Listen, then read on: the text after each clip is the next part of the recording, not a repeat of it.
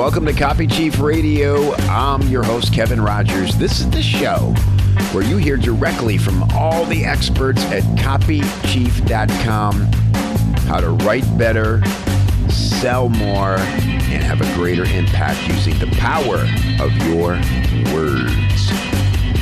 Let's do it. And welcome back Copy Chief Radio. It's Kev Rogers here. Thanks for tuning in and hanging with us. As always, I'm going to make the best of your time. Got about 20 minutes in front of us, and my guest today is uh, Peter Michaels. Pete is a really great copywriter. He's been he's a founding member of Copy Chief, and uh, you know he's got a lot of uh, experience in tech and entrepreneurial markets. Uh, he's worked a lot in personal development uh, health and arts. Uh, I like Pete's uh, style, man. He uh, calls himself the rock and roll copywriter. So right there, he and I are bonding on that level. But Pete is, you know, like most copywriters, into a lot of interesting stuff uh, beyond just sales copy and marketing. I don't think uh, we can be our best copywriting selves if we stay so myopically fo- focused on everything marketing. And so uh, Pete had a recent uh, great thing he shared in the group uh, uh that he took from reading some fiction, in particular, reading uh, some Stephen King novels.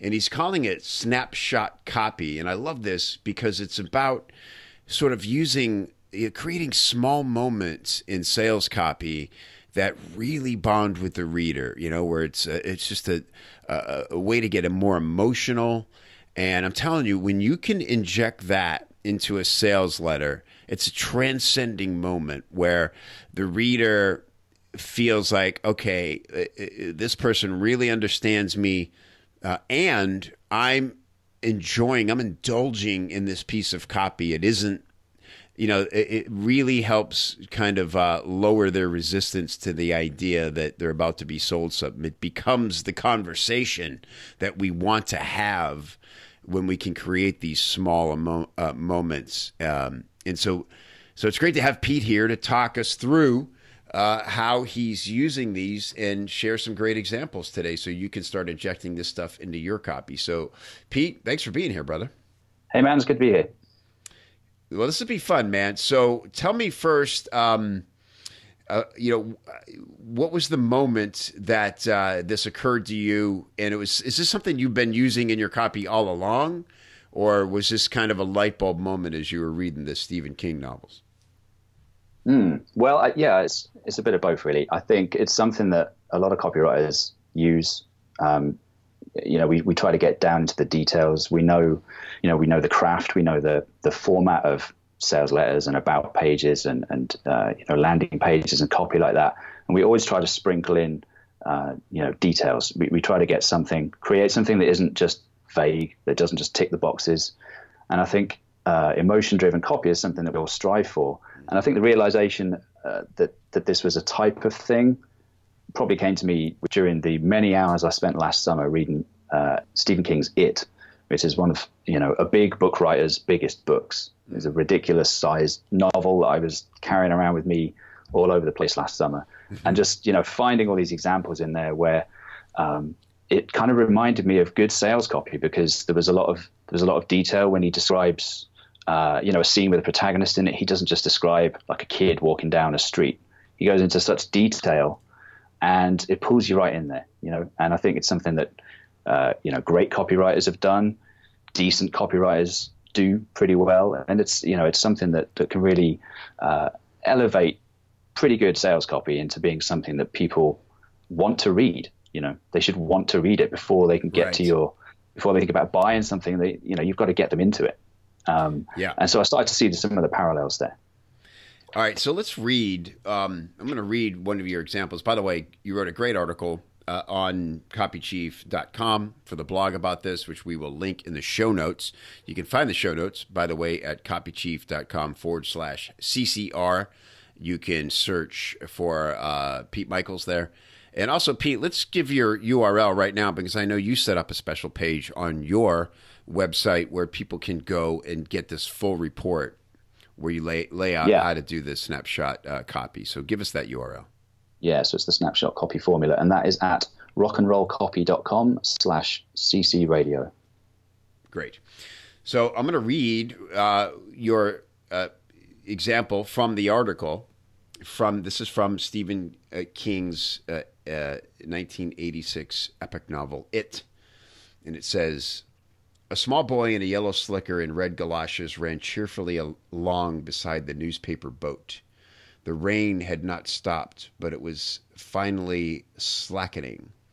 It tapped on the yellow hood of the boy's slicker, sounding to his ears like rain on a shed roof, a comfortable, almost cozy sound.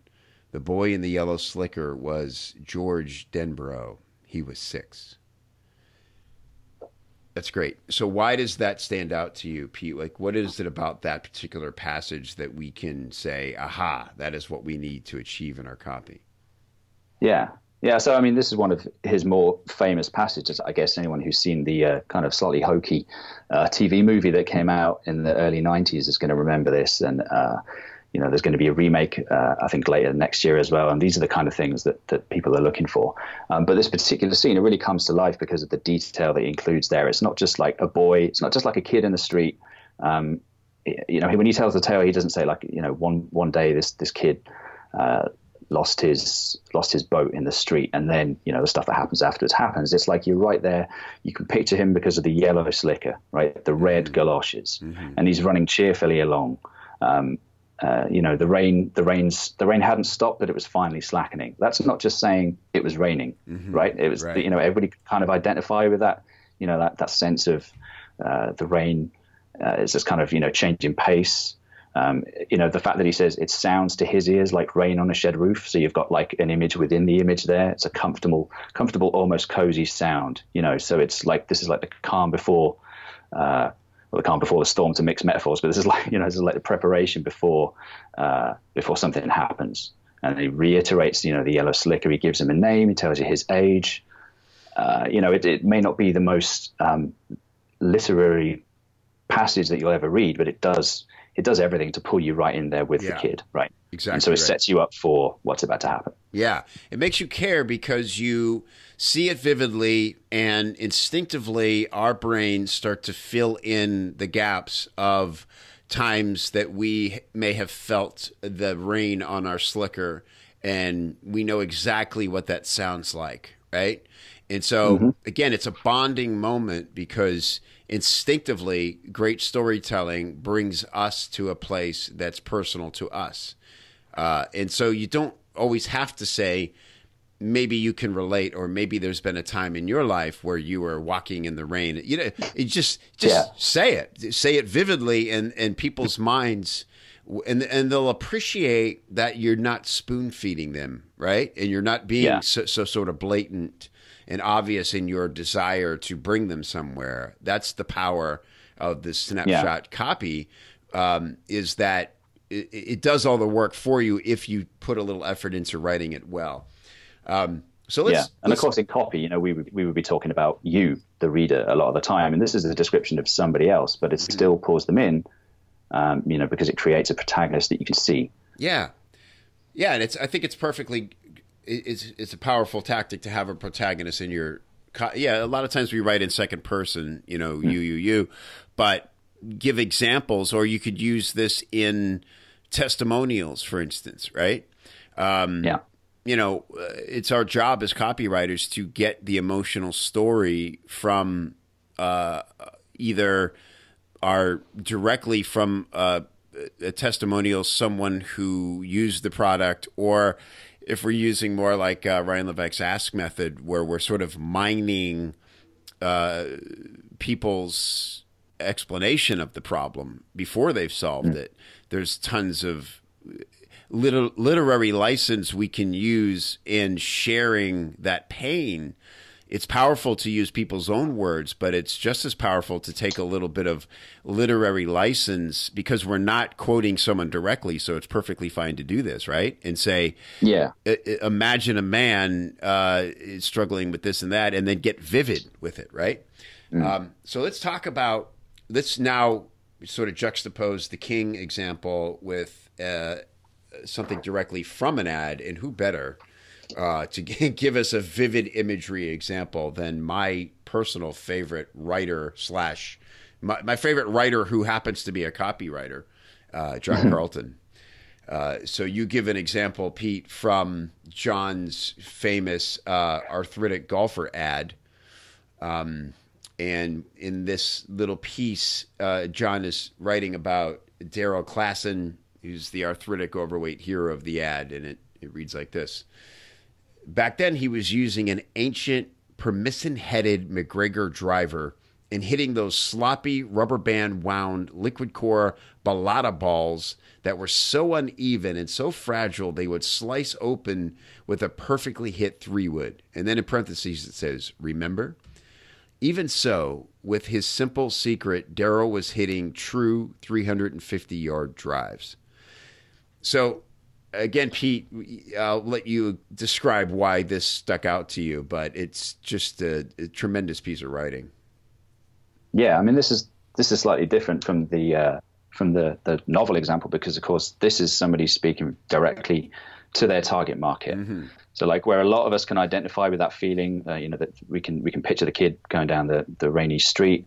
This is very different because as a, as a copywriter, he's only interested in speaking to his target market. So, you know, a lot of those terms in there, I don't know what they are. You know, I've, I've never played around a golf in my mind in my life, but um, the people that have, so his target market, people who did just pick up a, a golf club, you know, a week ago, they're going to know exactly what all that, uh, you know, rubber band wound liquid core stuff it means, right. and they're going to remember, you know, when people were using that kind of uh, that kind of um, equipment that that wouldn't you know, it, it would only really do the job if you were really, really great at golf. So that's the point that he's making. So this is, you know, a, a copywriter taking um, a similar approach, but he's deliberately leaving out the 95% of people who might read this if they came across it, but wouldn't necessarily resonate with it. So it doesn't matter. It's he's going after that five percent or whatever percent it is. You know, the, the target market that actually understand, um, you know, that kind of that kind of feel. You know, and the fact that he even says remember, you know, he's kind of like breaking the fourth wall there. He's he's speaking right. to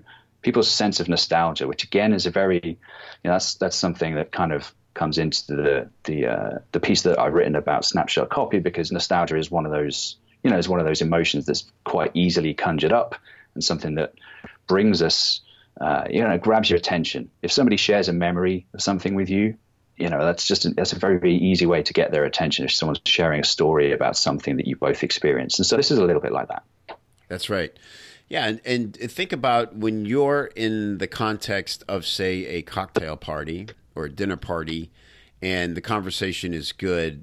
I imagine four people standing around together. One of them's telling a story about something that they recently experienced in life, and you know, uh, one or all of the other people listening sort of can't wait to share their story because uh, they're immediately thinking of something that they experienced that's like that, right? And so, mm-hmm. again, it's a one sided conversation, but it is that visceral effect of it, it, it, it creates that back and forth in the reader's mind. So it feels much more like a, an actual conversation, right? Uh, yeah. Know, bad writing, um, special especially like bad second person writing is feels one sided, you know, and it feels like a little like a lecture or uh, something that you have to endure just to just to get the information you're after. Great copywriting feels like a two way conversation, even though there's only one person talking. Yeah, I mean the aim is to the aim is to help them feel something. So it's not about telling them how they should feel. Mm-hmm. You know, it's it's not like kind of describing to someone saying, you know, oh this, you know, uh, you, you're, you're going to feel this or you're going to feel that. It's it's more subtle, and that's what engages people. Uh, you know, in a more long term setting, say like a sales letter or something like that. If you can kind of give them, uh, it's give, give emotional signifiers that they will that will resonate with them, rather than describing to them how they're going to feel. Uh, you know, people are going to stay with you a lot longer. Absolutely, yeah. Very cool examples. All right, so um, so we know what this is and how it's being used. Uh, where else do you see this, Pete? Yeah, so it's it's uh, you know you see it in a lot of novels. Obviously, you get it in music. You know, Springsteen is uh, mm. is I know is a big kind of touchstone for you as well as me. We've talked about this before, but he's you know he's great at just kind of peppering, particularly his early work. You know, the mm. stuff like you're right there on the boardwalk with him with uh, descriptions of scenes. He uses people's names. You know, they're they're kind of doesn't matter if they're imaginary or people that he knew. Uh, if you, the listener, doesn't know them. It doesn't matter. It's the fact that he's he's got a name for something, you know, and he's got he uses street names and he uses right. you know the time time of the day, and nothing ever happens in just like a kind of an ordinary setting. There's always something in there that he he can pull out. Um, yes. You know, this, this is just going to sprung from cages out on Highway Nine. Yeah. Yeah, know, exactly. It's like Highway 9. It's like you don't need to have been on Highway 9 to yeah. see very vividly on your in your mind what that must like look like. Yeah yeah and you know through through music it's it's obviously very uh, it's a very emotional kind of medium anyway and there's there's all kinds of people doing. it there's a band called the Felice Brothers uh, who do it this, these days a lot. There's a lot of kind of self self mythologizing around them I guess you would you would call it. And they just refer to characters that have come up in different songs. You know people come back and forth.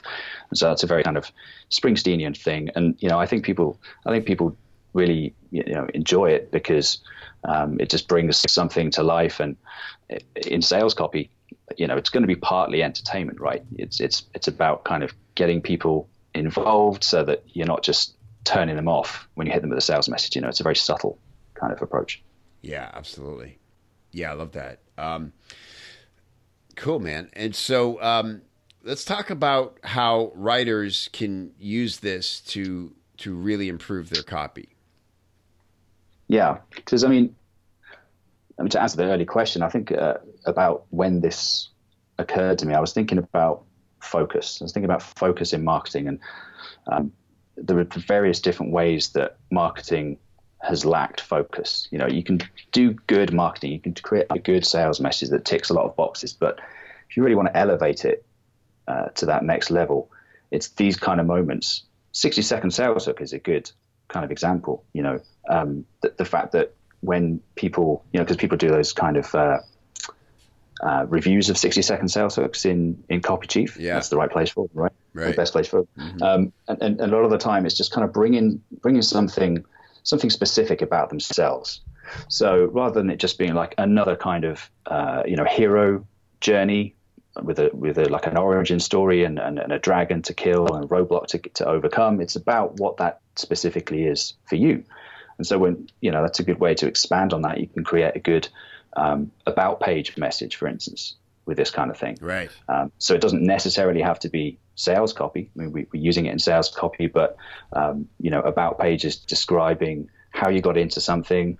Um, you know, particularly if you're somebody who's created your own product, uh, if you can bring across in a in a visceral way that people can visualize the moment when your product or your service solve that problem for you. And if you can just kind of, you know, put something in there like, you know, what that felt like, what time of day it was when you had this realization. Did you share it with somebody? Did you run off to, you know, to just uh, tell your nearest and dearest about what happened and who were they? You know, was it your partner? Was it your dad? You know, just those moments when you had a breakthrough. If you can just bring that to life with something that's unique to your experience of that, it makes a lot more sense when you're reading it. It just kind of it keeps people engaged when you know they're expecting where the beats are you know they're expecting right. where it's like okay this is where somebody's making a discovery. This is where they're going to tell me that it's going to work for me too. Right. And so you can kind of break down those those walls those um, objections yeah. with more specific copy. Yeah it's great. Great. It, it keeps it unpredictable. And again it's just it, it, it deepens the bond because uh and all it takes is really if you can create a moment like that up front and this is why you would stick with a novel as thick as it. and carry it around with you all summer like an appendage, uh, just just to get through the thing, right? Uh, here comes On Pete with his with his giant yeah. book again, you know, with his, with his with his dog on a lead. right. Uh, it's because you were won over and sucked in by those moments, and you you cared for these characters, and it's it's.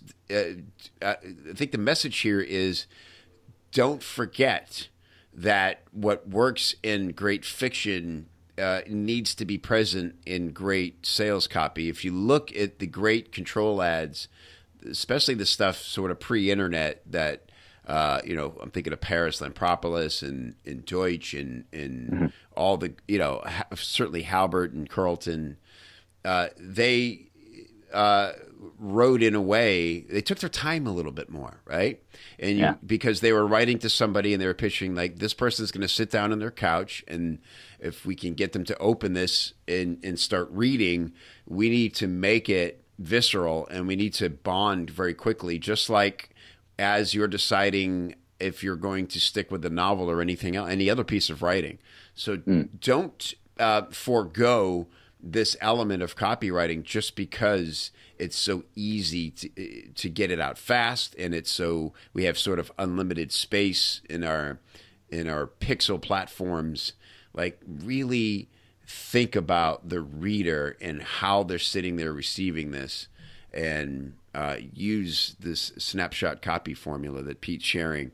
And I, am sure you'll see a huge difference in your writing, in your conversions, and it'll feel a lot better to you. It'll help you describe. And have to. Uh, yeah, what's what's important uh, about your product and the benefits beyond just the the bullets that you create for it. Yeah, exactly. And and it's not like you have to suddenly become an author or you suddenly have to become Springsteen and start kind of you know throwing poetry throughout your throughout your words. You know, you can do it simply. start off with maybe just two or three, uh, you know, two or three small moments that are built on memories or you know, fear and desire are really good places to start. Mm-hmm. And so this is something I talk about in the article more. Um, in the report, it's about you know, fear is is like on one side of the fence and desire is on the other side of the fence, and um, people have very very distinct experiences of those. You know, one person's fear is very different to another person's, and so when you get people to describe this, and again, this is this can come from your research, it can come from uh, case studies and testimonials, and whatever you've uncovered in a survey. Uh, if people describe, you know, th- if you can get across what it feels like to continue without the product, then you know you really, really start to illustrate something that people can identify, and they start to they start to think, okay, well, that's that's definitely something I don't want. And it's the same with you know describing the experience of uh, of when the product uh, solves that problem. Mm-hmm. Fear and desire, you know, the two sides of that coin. Right. And the other one is Im- imagery. You know, it doesn't. If you can conjure up an image, it doesn't necessarily have to uh, instill fear or desire in somebody. But if you can just kind of bring them together with like a memory or a cultural reference, you know, like like uh, Stephen King does all the time. You know, with cultural references. You know, he talks about different different types of beer uh, in that novel that were around in the 50s. And so, you know, yes. people that were around at that time will remember those because part of the book is set in uh, the 50s and the other part is when they're growing up in the 80s. Just those kind of cultural references and street names and stuff. Right. Those, those you know, they don't have to be. Yeah. yeah, exactly. Authenticity, that kind of much maligned word in, in marketing these days. This is a great way to, uh, uh to, to, you know, to bring that together. Yeah, fantastic. Pete, thanks for doing this, man. This is really insightful a lot of fun. And, you know, I really want people to come and see the show notes because we'll give you links uh, to all this stuff so you can read Pete's article, you can see these examples, read them again, uh, see them in action for yourself. Uh, it's it's great stuff, and this will really make a big difference in your copywriting. So again, Pete, it's uh, rock and roll copy dot com forward slash cc radio correct that's right that's right all right, that's the URL to get uh, and go there, and you can uh, get Pete's full report all about uh, snapshot copy, and uh, you can read his article here at copychief.com forward slash CCR. Thanks for doing this, brother. We'll do it again soon, man. Thanks, Dave. Hey, thanks for listening. I hope you dug the show. Come on over to copychief.com. That's where you'll find all the backlog, all the transcribes, all the show notes, and all the free weekly copywriting tips. Copychief.com.